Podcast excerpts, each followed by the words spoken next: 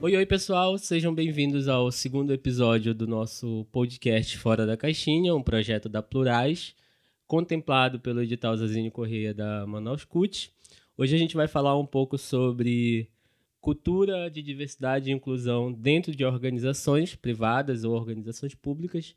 Estou aqui novamente com os meus convidados, o Tiago Costa e o Túlio, o só Túlio, como vocês lembram.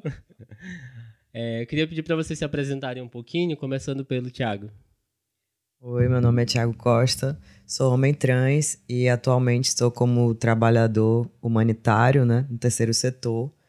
É, sou formado em nutrição e também especialista em sexualidade, gênero e direitos humanos. Fala aí teu currículo do LinkedIn. Eu sou o Marcos Túlio, gosto mais de chamar de Túlio ou só Túlio, mas eu sou é, formado é, em farmácia né, pela Universidade Federal de Goiás.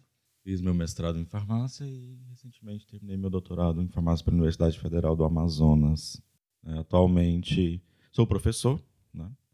É, e atu atualmente eu estou trabalhando na unidade básica de saúde como farmacêutico mesmo, né? atendendo ao público, assistência farmacêutica, enfim, é um universo à parte. Legal.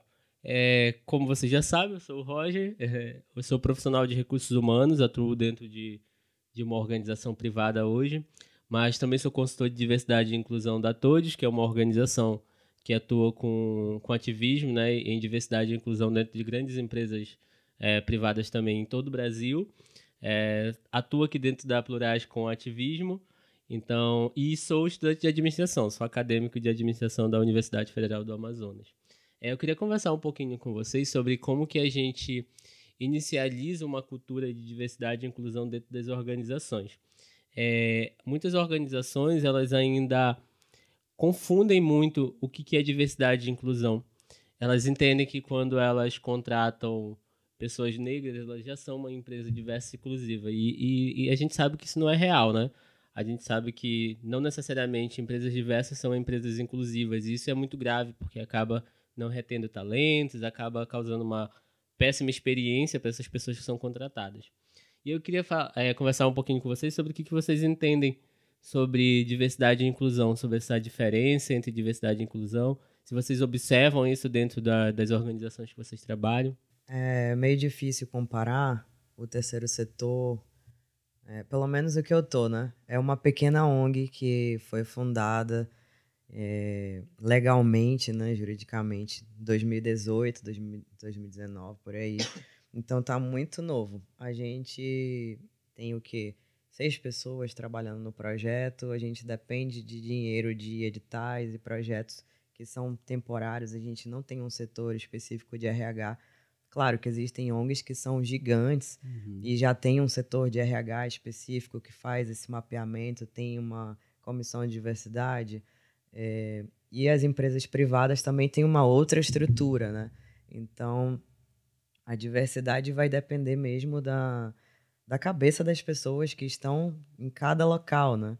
Assim como existem empresas com estruturas gigantes de RH e pouco acesso de pessoas trans ou negras ou indígenas aos empregos dessa empresa e pequenas ONGs como a que eu trabalho, onde tem muita diversidade, assim, pensamentos totalmente ou 8 ou 80, sabe?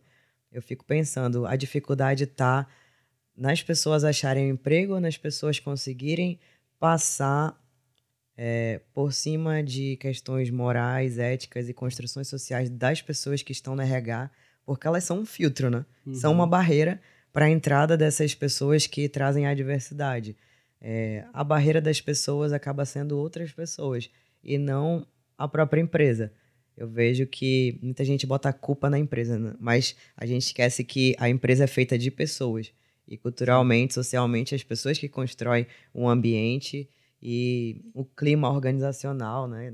Essa Sim. linguagem de RH que Isso. vocês Sim, mas, mas, mas, no final a responsabilidade acaba ainda sendo da, da instituição, empresa, porque a empresa tem uma diretoria.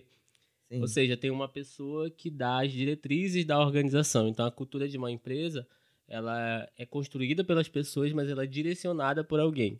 Né? Pelo conselho de administração, pelo diretor. Então, ele diz, a partir de hoje, a cultura da empresa vai seguir tais princípios e tais valores. E a organização tem que se adaptar. Então, aí a é. gente pega essa demanda enquanto RH, por exemplo, e faz o nosso, o nosso trabalho de engajamento dos colaboradores, de contratações ou de demissões de acordo com aqueles princípios, porque se a gente tem um princípio ali, é, diversidade, uhum. e a gente entende que tem pessoas que não abraçaram esse princípio, elas são demitidas, porque elas a gente precisa fazer o filtro na organização. Então, isso sim é direcionado de uma pessoa, é responsabilidade da instituição empresa. É, é, Marcos, Túlio, só Túlio. Tu trabalhas no meio acadêmico é, e no setor público. Como que tu observa a diversidade e inclusão dentro dessas, dessas organizações? É, falando das minhas experiências, né, enquanto setor privado e agora no setor público, há uma diferença abismal, vou, vou colocar assim, e vou falar da minha experiência. Assim, a, a empresa que eu trabalhei como professor, é, e talvez você vai, vai poder explicar isso um pouquinho melhor, eu, eu, eu via assim, é, bom, agora a gente tem um professor que é diferente. Então vamos aproveitar a oportunidade para ah, vou colocar ele para fazer isso, vamos colocar ele para fazer aquilo. Então eu não sentia assim, eu, eu não tinha, eu tinha uma abertura, né, para, enfim, uh, ah, para ir como eu vou, vestido, enfim. Mas eu via que também tinha essa questão da empresa de fazer determinadas coisas por necessidade de fazer mesmo, assim, sabe? Não era uma coisa assim natural, né? Não era uma coisa isso, não era uma coisa natural. Não, naturalmente a empresa não, ela faz, fazia determinada coisa, ação social, porque é questão da organização mesmo, orga, orga, organiza. Mas eu meio que também aproveitava da oportunidade, né? Porque de alguma forma isso iria impactar principalmente os meus alunos, né? Então de alguma forma eu queria deixar isso para eles. Mas eu via que, a, que na empresa que eu trabalhava não era de forma natural. Né? Qualquer coisa que atendesse as minorias né, não era de forma espontânea ou voluntária. Era porque era responsabilidade social da empresa. Né? Sim. E, e, legal que tu falou sobre responsabilidade social. É, eu queria tocar nesse ponto porque às vezes a gente enxerga eu, eu, vi muito isso acontecendo com. Não sei se eu posso citar nomes. É, com o Carrefour, por exemplo. O Carrefour, ele. Há algum tempo atrás, ele, ele tem um trabalho ainda de inclusão de pessoas trans. Então, ele faz processo seletivo é, afirmativo para pessoas trans né, nas suas lojas. Quando isso veio a público, meu Deus, a internet socorro, Carrefour, a empresa diversa, não sei o que, inclusiva, é preocupada com o social. E não, não é. Ela não está preocupada com o social. É claro que é, esse é um recorte importante para o RH. Quando o RH faz isso, ele faz isso preocupado com as pessoas. É o trabalho do RH. Mas para a diretoria daquelas empresas, dessas empresas como o Carrefour, elas estão preocupadas com a responsabilidade social. E a responsabilidade social entra dentro de um contexto de ESG, que é de governança corporativa é, os acionistas, quando vão investir dentro de uma, de uma empresa, principalmente grandes empresas né, que, que trabalham dentro da Bolsa de Valores, por exemplo, eles investem pensando no, né, no, na governança corporativa daquela organização. E se ela não tiver o recorte de responsabilidade social, eles não investem. investem. Então, essas empresas perdem dinheiro quando elas não investem em diversidade e inclusão. Então, a gente tem que ter essa diferença, né? É, a gente chama isso de pick money, né? Um pick money corporativo. Elas fazem isso porque elas ganham dinheiro com isso, não porque elas são boazinhas, né? E dentro do mercado de trabalho ainda, ainda, ainda há muita discriminação. É, a gente tem uma população de mais da metade dos brasileiros composta por pessoas negras. A gente tem metade da população composta por mulheres. É, a gente tem um quadro de 15% de, da, da população formada por pessoas com deficiência, com algum tipo de deficiência, mas isso não se reflete no mercado de trabalho. Quando a gente vai para o mercado de trabalho, a gente descobre que só 5% do quadro de liderança das organizações é de pessoas negras. Então, por que essas pessoas negras não estão alcançando esses cargos de liderança? É porque elas não são qualificadas? Porque a gente sabe que tem sim pessoas qualificadas. É claro que aqui é um recorte de, de racismo estrutural, né, que a gente tem que falar. Mas existem pessoas muito qualificadas, pessoas negras muito qualificadas, porque elas não estão alcançando esses cargos. Né? Então, esse daqui é um dado interessante para a gente conversar também. E aí, é, o Thiago falou sobre que o RH acaba sendo filtro, né? É, eu queria conversar um pouquinho com vocês sobre o que, vocês entendem por viés inconsciente, que esse é um tema muito importante também dentro do, de um contexto de recursos humanos. Vocês entendem algo nesse sentido? Viés inconsciente, na minha cabeça, é o que a gente cria a partir de uma ideia coletiva, né? É, o que está no coletivo imaginário, digamos. Como as pessoas esperam que algo seja a partir de experiências já vividas. E aí isso acaba sendo compartilhado de tempos em tempos, né? Sim. É, o nosso cérebro, ele tem uma programação. Então, é como o nosso viés inconsciente ele é como se fosse uma mochila. A gente nasce com essa mochila e ao longo do, né, da nossa vivência, na nossa família, é, nos nossos amigos, na escola, a gente vai colocando coisas dentro dessa mochila. Essa, essa, essas coisas são as nossas experiências. E aí, essas experiências, elas formam o, o nosso caráter, elas formam o nosso posicionamento enquanto ser humano. E aí, em determinadas situações, a gente acessa essa mochila é, para buscar o nosso posicionamento. E aí, essa informação que a gente acessa acaba sendo um estereótipo na maioria das vezes. Então, quando a gente vive é, em uma sociedade que é muito machista, então a gente cresceu numa sociedade machista. A gente cresceu vendo é, o nosso pai sendo machista com a nossa mãe, o nosso avô sendo machista com a nossa avó, né, no nosso, no, com os nossos amigos, com a nossa família, etc. Em uma situação a gente acaba buscando esse estereótipo e acaba sendo machista também, ou seja, a gente acaba reproduzindo esse estereótipo. Então, o viés inconsciente é basicamente isso. E aí existem alguns tipos de viéses inconscientes, né? Dentro da, da do, das empresas, o viés que é mais utilizado é o viés da afinidade. Ou seja, eu tenho uma tendência a avaliar melhor as pessoas que se parecem comigo. Né? Então, eu tenho uma tendência, por exemplo, a me associar mais a pessoas LGBTs, por exemplo. Por quê? Porque eu sou uma pessoa LGBT. Essa pessoa parece comigo, então eu me associo mais a ela. Eu tenho uma tendência a me associar mais com as pessoas que curtem o mesmo estilo musical que eu. Porque é uma afinidade que a gente tem. Então, esse viés da afinidade é muito utilizado dentro das organizações, e não porque os RHs eles querem né, utilizar esse viés. É porque o cérebro, dele, cérebro deles está programado para isso. Então, quando eles estão fazendo um processo seletivo e entrevistando candidatos, se eu sou um homem e eu estou entrevistando dois candidatos, um, um do sexo masculino e um do sexo feminino, apesar deles dois terem as mesmas qualificações, deles terem as mesma, a mesma formação, as mesmas experiências, eu vou acabar aprovando a pessoa do sexo masculino porque meu cérebro está programado para aprovar as pessoas que se parecem comigo. Então, isso daqui é um, é um viés interessante mesmo que eu queria trazer para vocês. É, Tiago, dentro do teu, da, tua, da tua organização de terceiro setor, vocês trabalham com que área? Com qual atuação, assim, diretamente? É, a gente trabalha com direitos, direitos humanos das mulheres, é, pessoas LGBTs e pessoas refugiadas, né? E, em sua maioria, pessoas refugiadas vindas da Venezuela, porque é o direcionamento do projeto, né? que sejam pessoas venezuelanas. Refugiadas, né? Refugiadas. Legal. E aí, dentro desse contexto, vocês também trabalham com a inclusão dessas pessoas dentro do mercado de trabalho? Não, porque a, o nosso contexto de trabalho não é empregabilidade, é proteção legal. É, a proteção legal inclui o auxílio para fortalecimento dessa população, né? enquanto indivíduo e enquanto comunidade, é, a gente tem duas vertentes. A vertente de atendimento individual, gestão de casos, caso alguém tenha sofrido violência baseada em gênero ou, enfim, necessite de documentação, a gente faz os encaminhamentos para a Polícia Federal ou para a delegacia. Uhum. Se necessitar de acompanhamento, a gente vai junto, dá todas as orientações. E o outro, é, a outra linha que é trabalho com a comunidade, né? Que é a gente identificar as necessidades que a comunidade está tendo, fazer a levar informação segura para essa comunidade, fortalecer ela para que ela não precise mais da gente como ponte, né, para acessar serviços do governo, como CRAS, CREAS, delegacias, UBS e todos os serviços gratuitos oferecidos.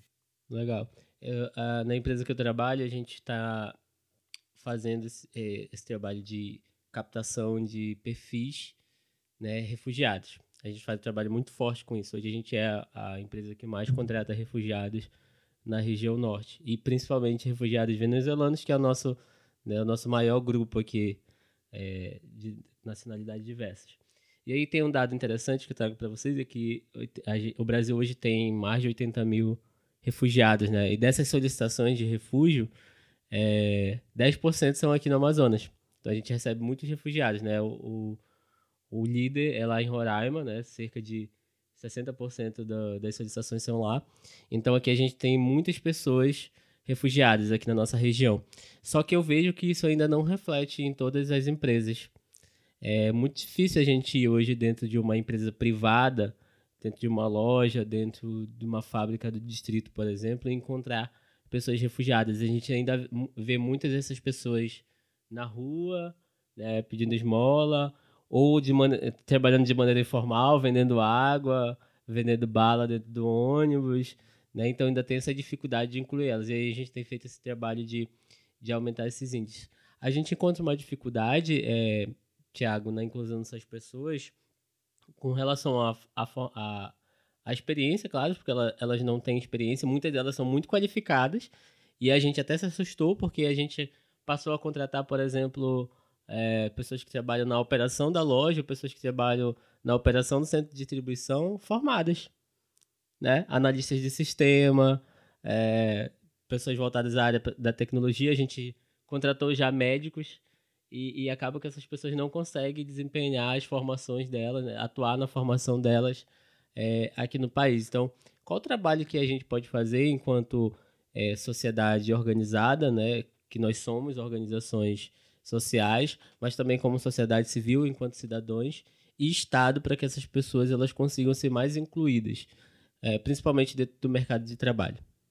É, existe a Operação Acolhida, não sei se vocês já ouviram falar a Operação Acolhida é um trabalho do Exército em parceria com as ONGs da sociedade civil e as agências da ONU, que é o contexto onde está a ONG que eu trabalho, né? E aí, cada organização trabalha uma coisa.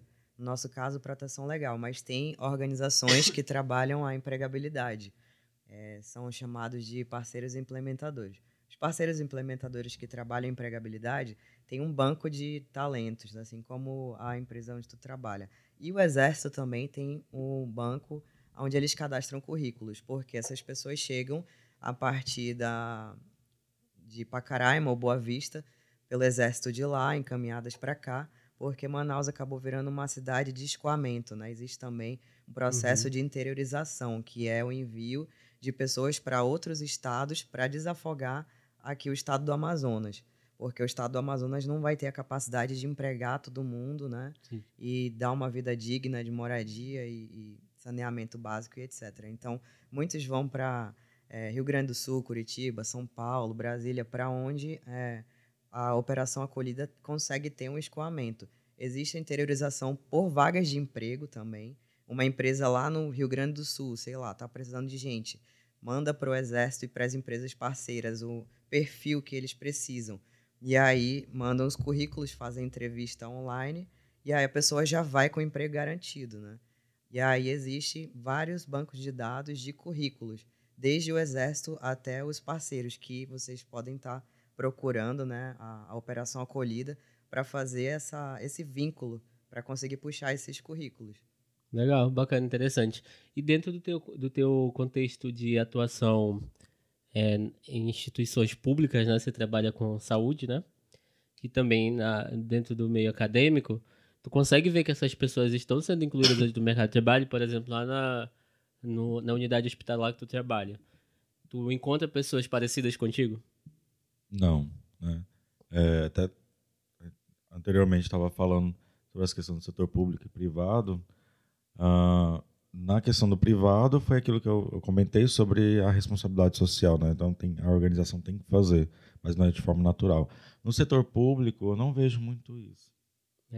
Eu não sei se é porque as pessoas assim, sei lá, já são concursadas, não tem essa essa, essa obrigação de uhum. acolher a pessoa, o trabalhador, aquele, enfim, aquele funcionário concursado que tem é, as suas questões da, da, comunidade não tem, infelizmente não tem.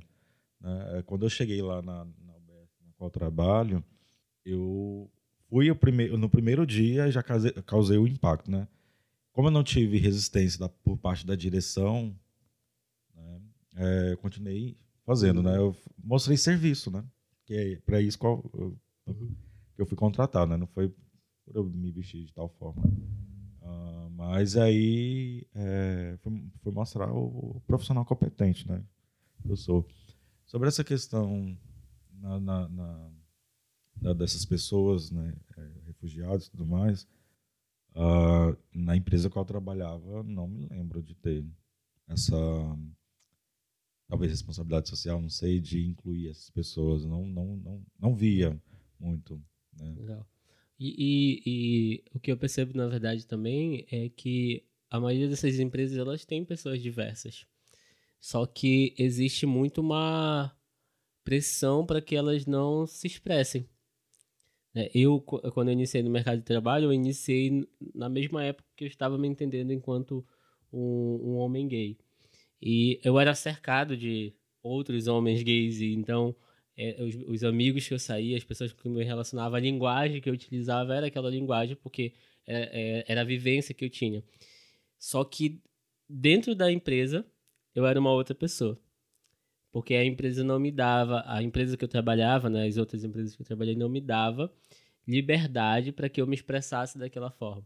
E aqui eu não estou falando sobre é, falar em gíria, nem sobre é, me vestir de tal forma. Eu tô falando realmente sobre você se sentir seguro para se expressar, seguro para se comunicar. Então eu sentia que eu estava sempre dentro de uma caixinha ali, parecia que era um personagem, sabe? Eu saía de casa e eu vestia um personagem quando eu batia meu ponto na empresa. E, e isso é muito ruim para nossa para nossa segurança psicológica. Tem quatro aspectos para segurança psicológica, né? E dois deles é, nos diz que um é o se expressar, ou seja, a gente tem que ter segurança para questionar né, o status quo que a gente está ali é, envolvido, que a gente está inserido. E o segundo é o sentimento de pertencimento. Então a gente tem que ter, a gente tem, o ser humano ele tem uma necessidade de se sentir incluído e valorizado, né? E isso daqui é um aspecto muito importante para a segurança psicológica. Se a gente não se sente é, valorizado, se a gente não se sente pertencente àquele nosso grupo, seja o nosso grupo social, seja o nosso grupo profissional, a gente acaba não tendo segurança psicológica. E isso afeta a nossa saúde emocional, isso afeta a nossa saúde física, porque isso acaba indo para a nossa saúde física.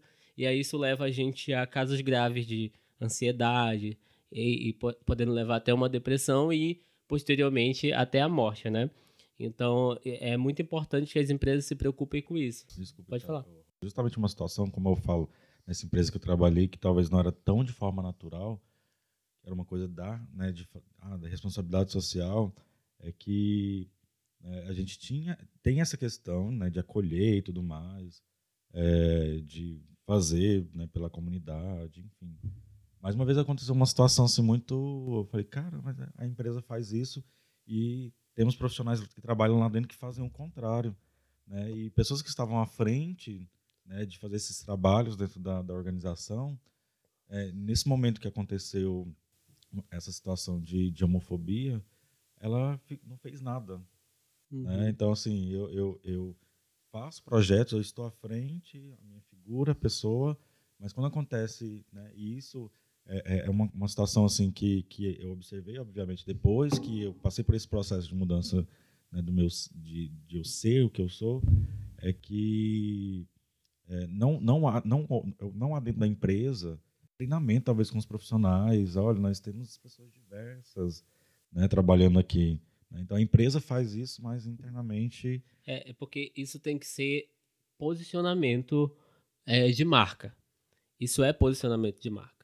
Não tem como essas... É, não, não vai ser natural que as pessoas ali daquela organização elas se posicionem e abracem a diversidade. Porque, naturalmente a nossa sociedade brasileira já não faz isso. Entende? E, isso, então não vai ser diferente dentro das organizações. Só que as, as, empresas, o ser humano hoje, o brasileiro, na verdade, ele é muito da do ter que cumprir regras. A gente, pra gente fazer uma, uma coisa, a gente tem que ser obrigado, né? É pra gente respeitar é, a sociedade a gente tem que ser obrigado através de leis, enfim, é a cultura, né? A cultura da legislação e tudo mais. Então, se essas empresas não se posicionarem enquanto marca a favor da diversidade para seus colaboradores, o colaborador ele nunca vai abraçar a diversidade. Na época eu fiquei isso, muito chocado, porque essa pessoa, né, e o que mais me deixou chocado ainda mais foi o fato de ser um professor, porque acho que né, a pessoa é, é, tem um poder muito grande, né? De influenciar, então assim, comparar é, pessoas LGBTQIA+, é, com, com bandido, foi isso que ele usou na mesma frase. Sim. E, e, e eu, eu sou de RH, né? E a dificuldade que o RH encontra na maioria das empresas, eh, além de ser de RH, eu sou consultor em diversidade e inclusão da todos. A gente, então a gente faz trabalho em grandes organizações, né? Uber, é, as grandes corporações, Facebook. Então a gente faz trabalho lá dentro dessas organizações. É que a gente entende que o maior empecilho é, não é o RH e não é a diretoria das organizações. Ou seja, a marca ela não se se manifesta contrária à diversidade. O grande problema são os líderes.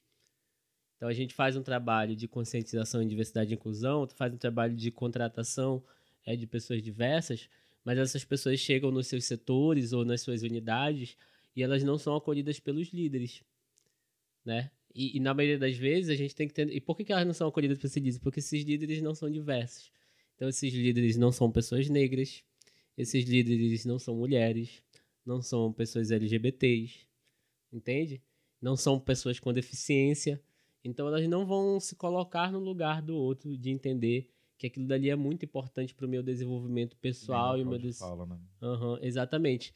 Então a maior dificuldade é realmente líder. A gente teve, teve uma dificuldade muito grande em algumas organizações que a gente trabalhou, porque a gente criou programas incríveis de diversidade e inclusão no papel, programas incríveis com o RH, com banco de talento, com processo seletivo afirmativo, processos que deram muito certo, né, que captaram muita gente, que qualificou muita gente, mas essas pessoas foram para as empresas elas não se sentiram acolhidas e não houve retenção. Durou três, quatro meses. Por quê? Porque ela, os líderes não influenciaram positivamente o restante dos colaboradores, né? E aí, dentro de algumas empresas, eh, tem aqueles, aquele conceito de, é, de exclusão, segregação, integração e inclusão, né? Dentro das organizações, eles já praticam muito integração, né? Dentro da, das empresas, no RH, por exemplo. Eles já contratam pessoas diversas, eles já né, deixam essas pessoas dentro dos times, já valorizam essas pessoas. Não valoriza, aliás, já, já inclui essas pessoas, só que eles não valorizam essas pessoas. E o próximo passo aqui nessa escada é a inclusão. Não adianta só integrar tem que incluir essas pessoas, elas eh, devem se sentir pertencentes e valorizadas dentro daquela organização. E isso vem do líder. O líder tem que valorizar aquela pessoa, aquele talento, tal qual valoriza um outro talento que não é diverso, sabe? É, então isso é muito interessante de a gente observar dentro das organizações. E, e Roger, queria fazer, aproveitar e fazer uma pergunta. É, a, a, nível, assim, você que é, é, é da, da área de recursos humanos a nível Manaus, assim, nosso contexto, assim, como é que tá isso? Porque você trabalha numa empresa X, uhum. mas você já passou por outras. Como é que funciona tudo isso em relação à segregação, ou à integração, ou à inclusão? Assim, existe alguma empresa aqui em Manaus que realmente essa, essa empresa ela pratica a inclusão mesmo, assim, sabe? É, sei lá, é o é onde a gente quer chegar, é, é nessa Hoje, hoje aqui na cidade de Manaus não existe um modelo de empresa que seja realmente inclusiva. A empresa que eu trabalho hoje caminha né, para ser uma empresa inclusiva. A gente, eu, eu sempre digo isso, que a gente, nós somos uma empresa diversa, mas nós ainda não somos uma empresa inclusiva porque a gente ainda está aprendendo sobre diversidade e inclusão dentro do nosso contexto regional. É, então a gente tem buscado modelos fora da região, porque dentro da região a gente ainda não encontrou. Até porque a nossa região, ela é uma região com muito, muito emprego, muitas empresas, só que são empre, é, empresas industriais. Então a gente está falando sobre o polo industrial de Manaus. Então a gente está falando sobre fábricas. Dentro da fábrica existe um perfil a ser contratado. Né? Esse perfil geralmente é mais masculino, mas existe ali uma equidade entre uma igualdade entre masculino e feminino, mas esse perfil é um perfil de operação são operações do chão de fábrica, são pessoas que ficam numa linha de produção. E ali não tem muito como trabalhar a diversidade e inclusão, sabe? Então existe essa dificuldade. Quando a gente vai para o comércio, que é um, um outro grande setor aqui dentro da nossa região, a gente consegue enxergar diversidade apenas naqueles comércios informais. Então a gente vai, por exemplo, numa loja lá do centro e a gente consegue encontrar um atendente que é um homem gay, né? Só que a gente não consegue encontrar ainda uma pessoa trans. Por quê? Porque ainda é muito chocante para as pessoas que estão comprando naquela loja. Tu, tu Entende? falou sobre a questão do, do polo industrial. Tem um amigo meu que trabalha lá. E uma vez ele postou uma foto minha no, no- Pode falar Instagram, né? Pode. no, no, no Instagram. E aí o pessoal da, da, da, de onde eu trabalho, que tem ele nas redes sociais, viu e ficou assim, ah, né, impressionado, né? E aí falou assim, ah, amigo, eu vou, te- eu vou te levar lá, mas tem que ser só no mês da, da diversidade. É. Aí, As empresas elas são diversas apenas no mês de junho, de junho. entendeu? E- eu falei, amigo, mas não, acho que você, é, eu não sei como é que é a sua abertura, sua liberdade lá né, com seu chefe, enfim. Isso tem que ser praticado o ano inteiro, não só porque, ah, Sim. vamos fazer o mês da diversidade, como se a empresa tivesse, a indústria tivesse Isso. É o Entendeu? Pink Money, né? Quando eu cheguei lá dentro da, da organização que eu trabalho, é, já existia um, entre muitas aspas, né, umas ações de diversidade, coração de diversidade.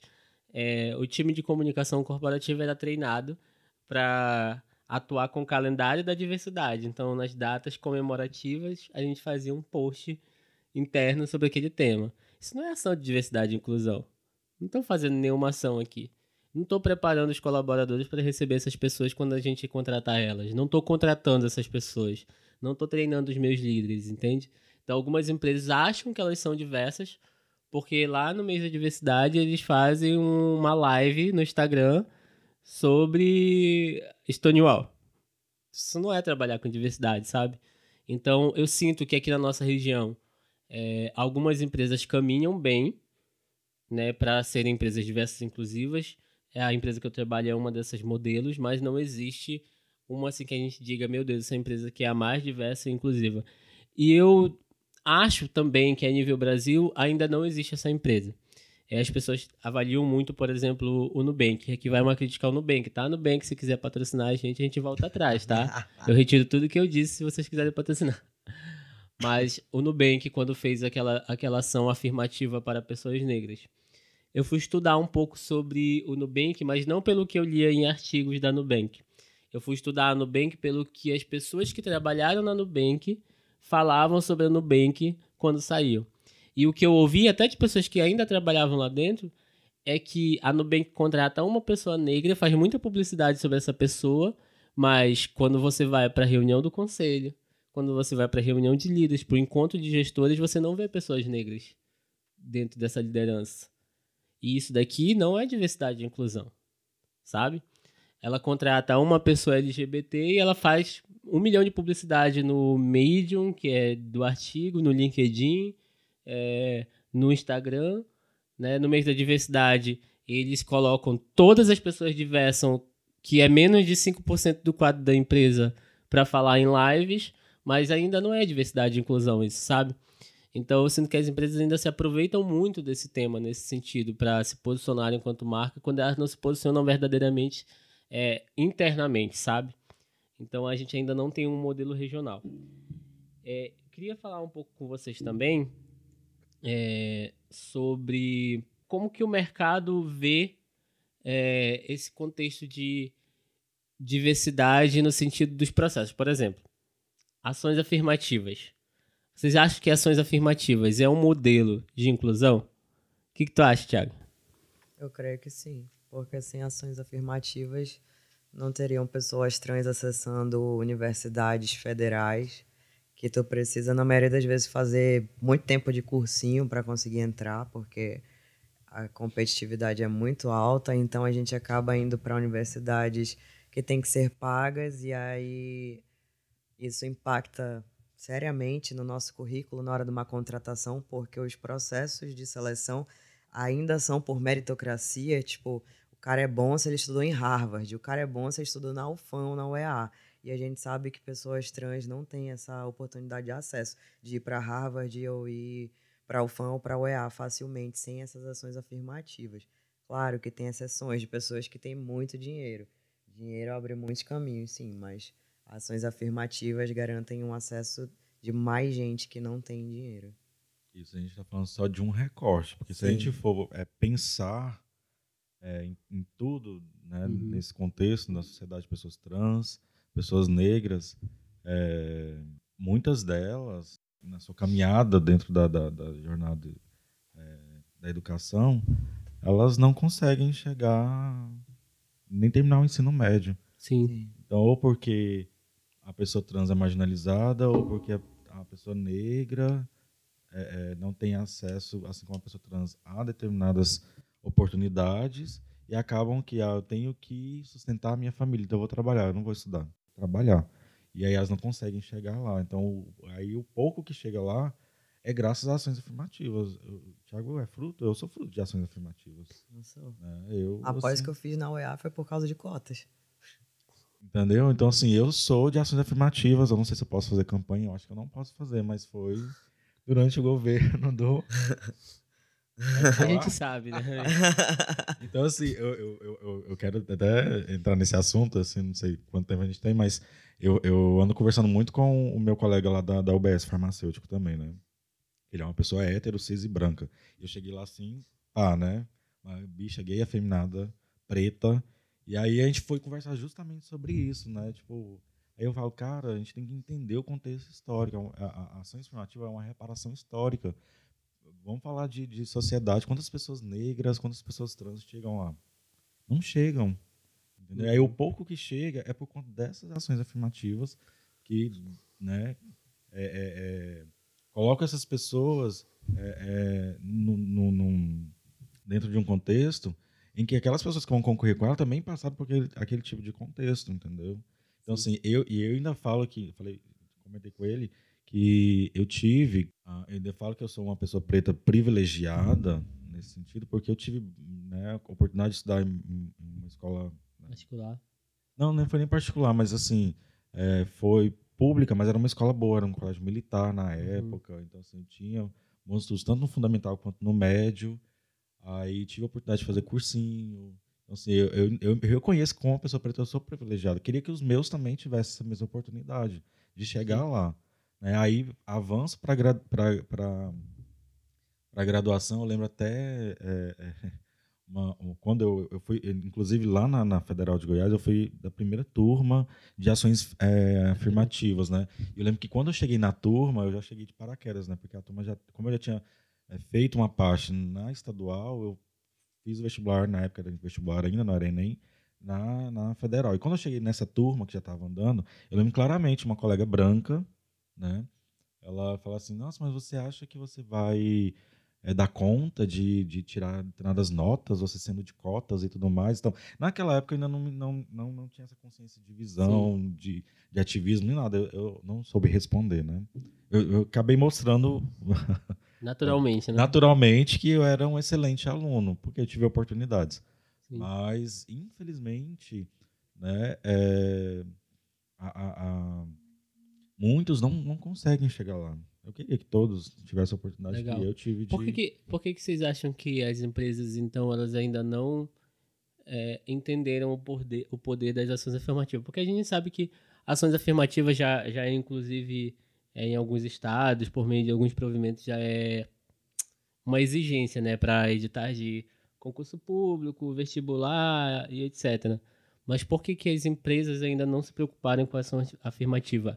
O único, a única exigência, por exemplo, para as empresas é a inclusão de pessoas com deficiência, por conta da lei da, da pessoa com deficiência. Eu acredito que. Vai lá, amigo, vai lá. Elas só não viram a importância disso porque não estão sendo afetadas financeiramente de uma forma muito grande, assim.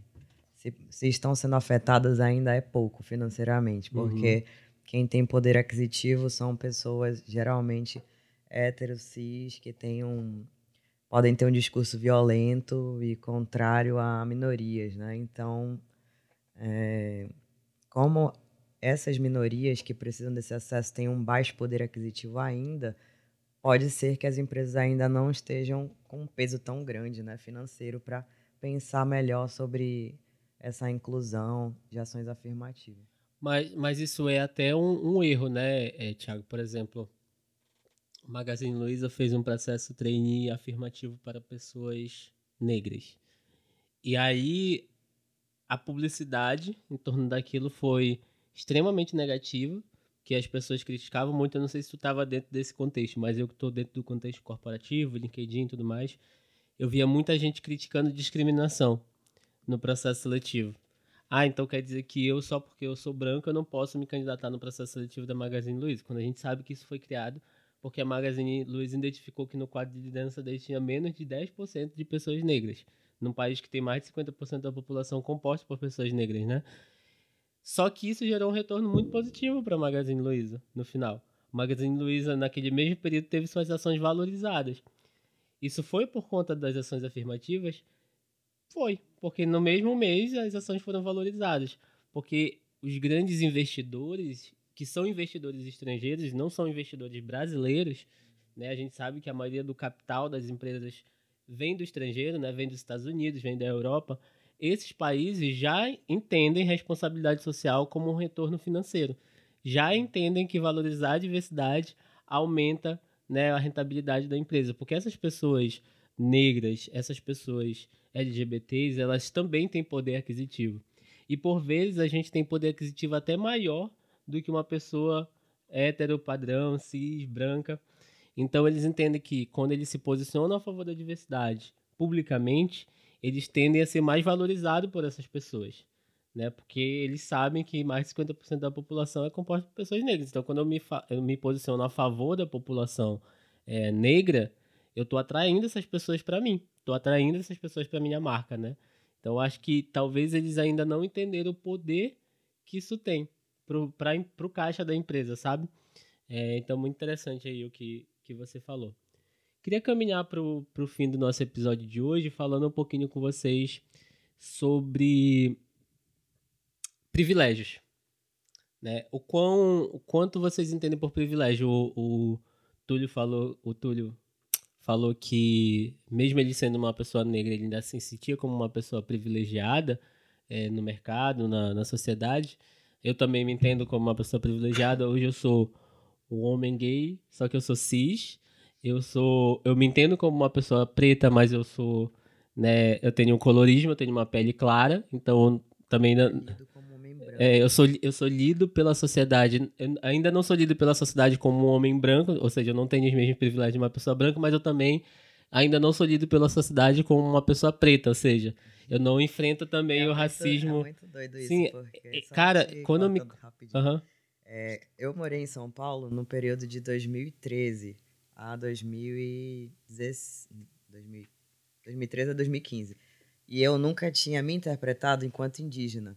Quando eu fui morar em São Paulo, todo mundo me interpretava enquanto indígena. Me chamavam de índio. E aí eu falei. Mas eles se chamavam de índio porque eles te entendiam assim só por conta das suas características, norte. só porque tu era do norte. Só porque eu era do norte. Cara, e aí eu era lido. Aqui eu sou lido como homem branco, mas lá eu sou lido, lido como, como uma pessoa indígena. Exato. E, e, e, eu sempre tive dificuldade. É, a gente não vai entrar nesse assunto porque a gente tem um outro episódio que a gente vai falar Sim. sobre racismo, né?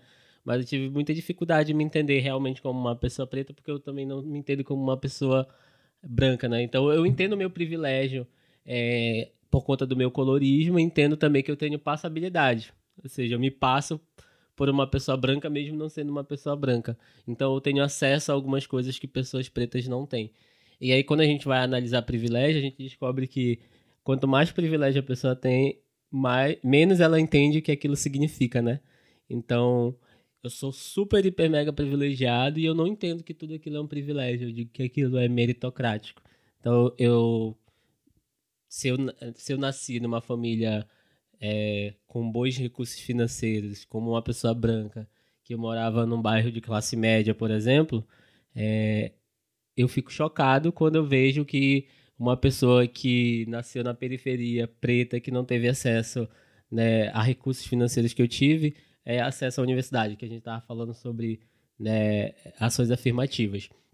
Porque eu entendo que aquilo deveria ser meritocrático, a gente sabe que não é, né? Então eu queria ver como que vocês enxergam o privilégio na vida de vocês, refletindo para o mercado de trabalho. É, no meu caso, eu creio que privilégio é acesso à informação.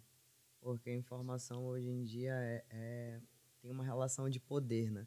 Se tu tem a informação certa, na hora certa, tu consegue acesso a uma boa vaga de emprego pelo LinkedIn, tu consegue uma, uma boa, sei lá, promoção de viagem para Estados Unidos, sei lá onde é.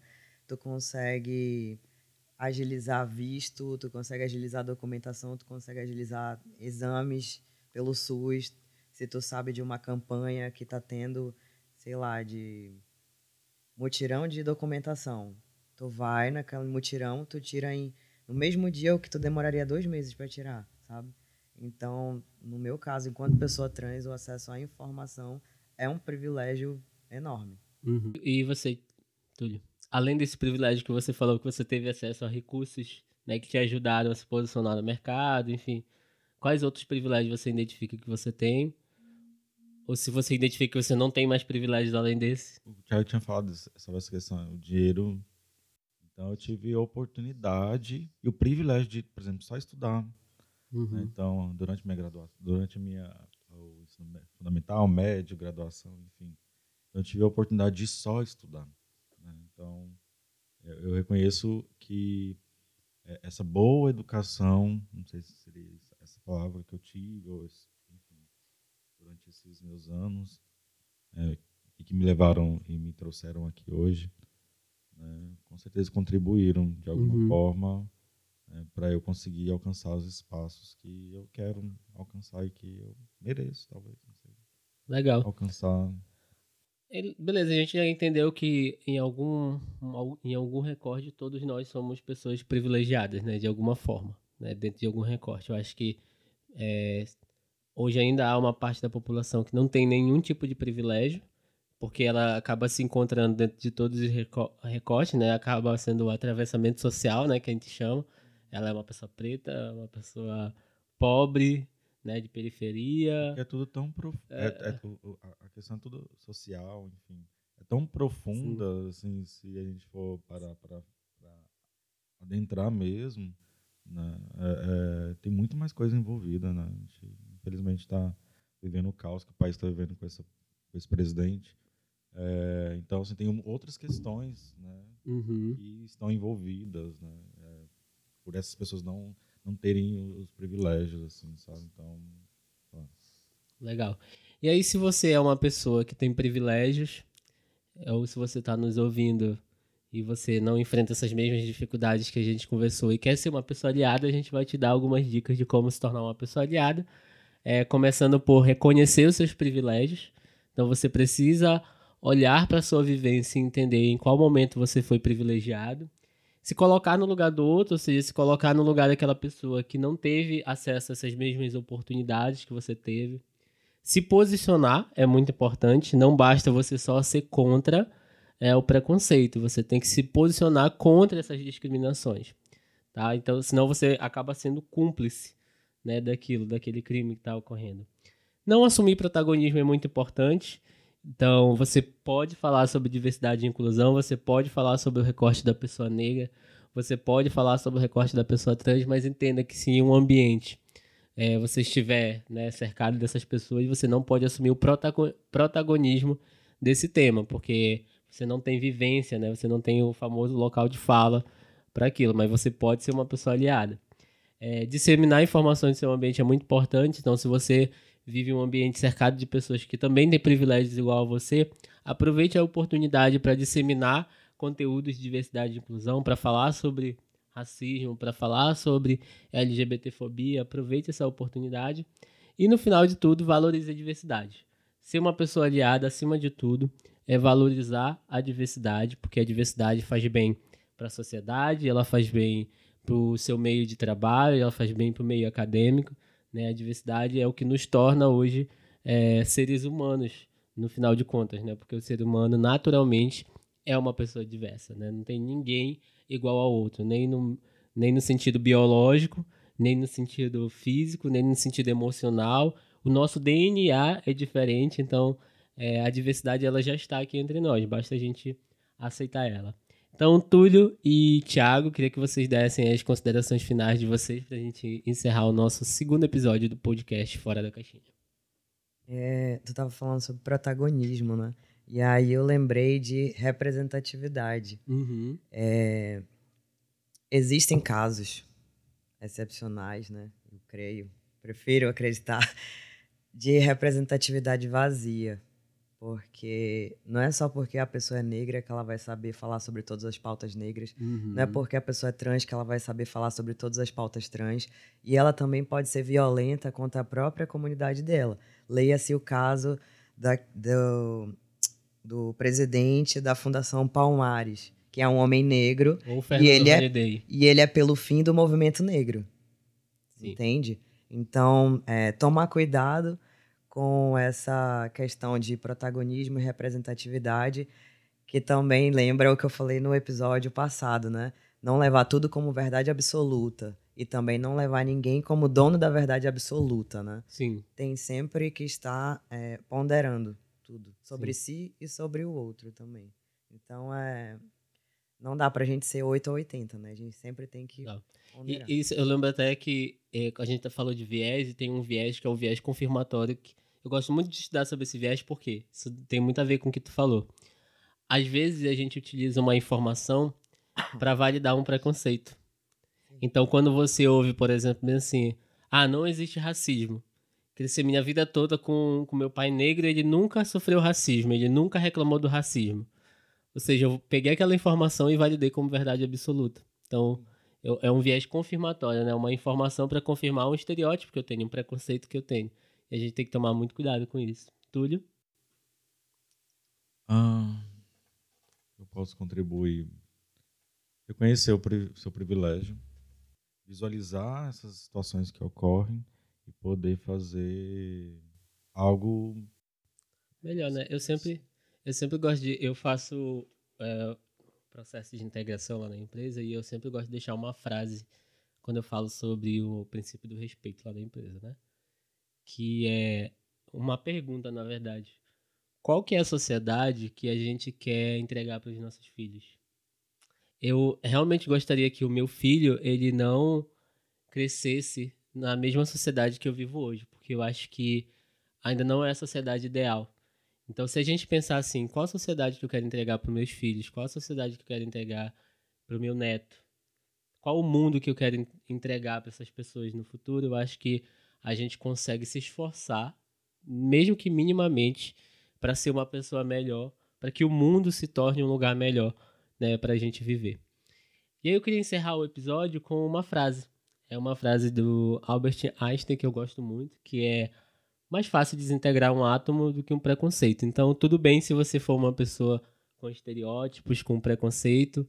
É, a gente entende que isso é estrutural, é, mas aí você tem que fazer um esforço né, individual para que você quebre um pouco desses estereótipos, desse preconceito e se torne uma pessoa melhor.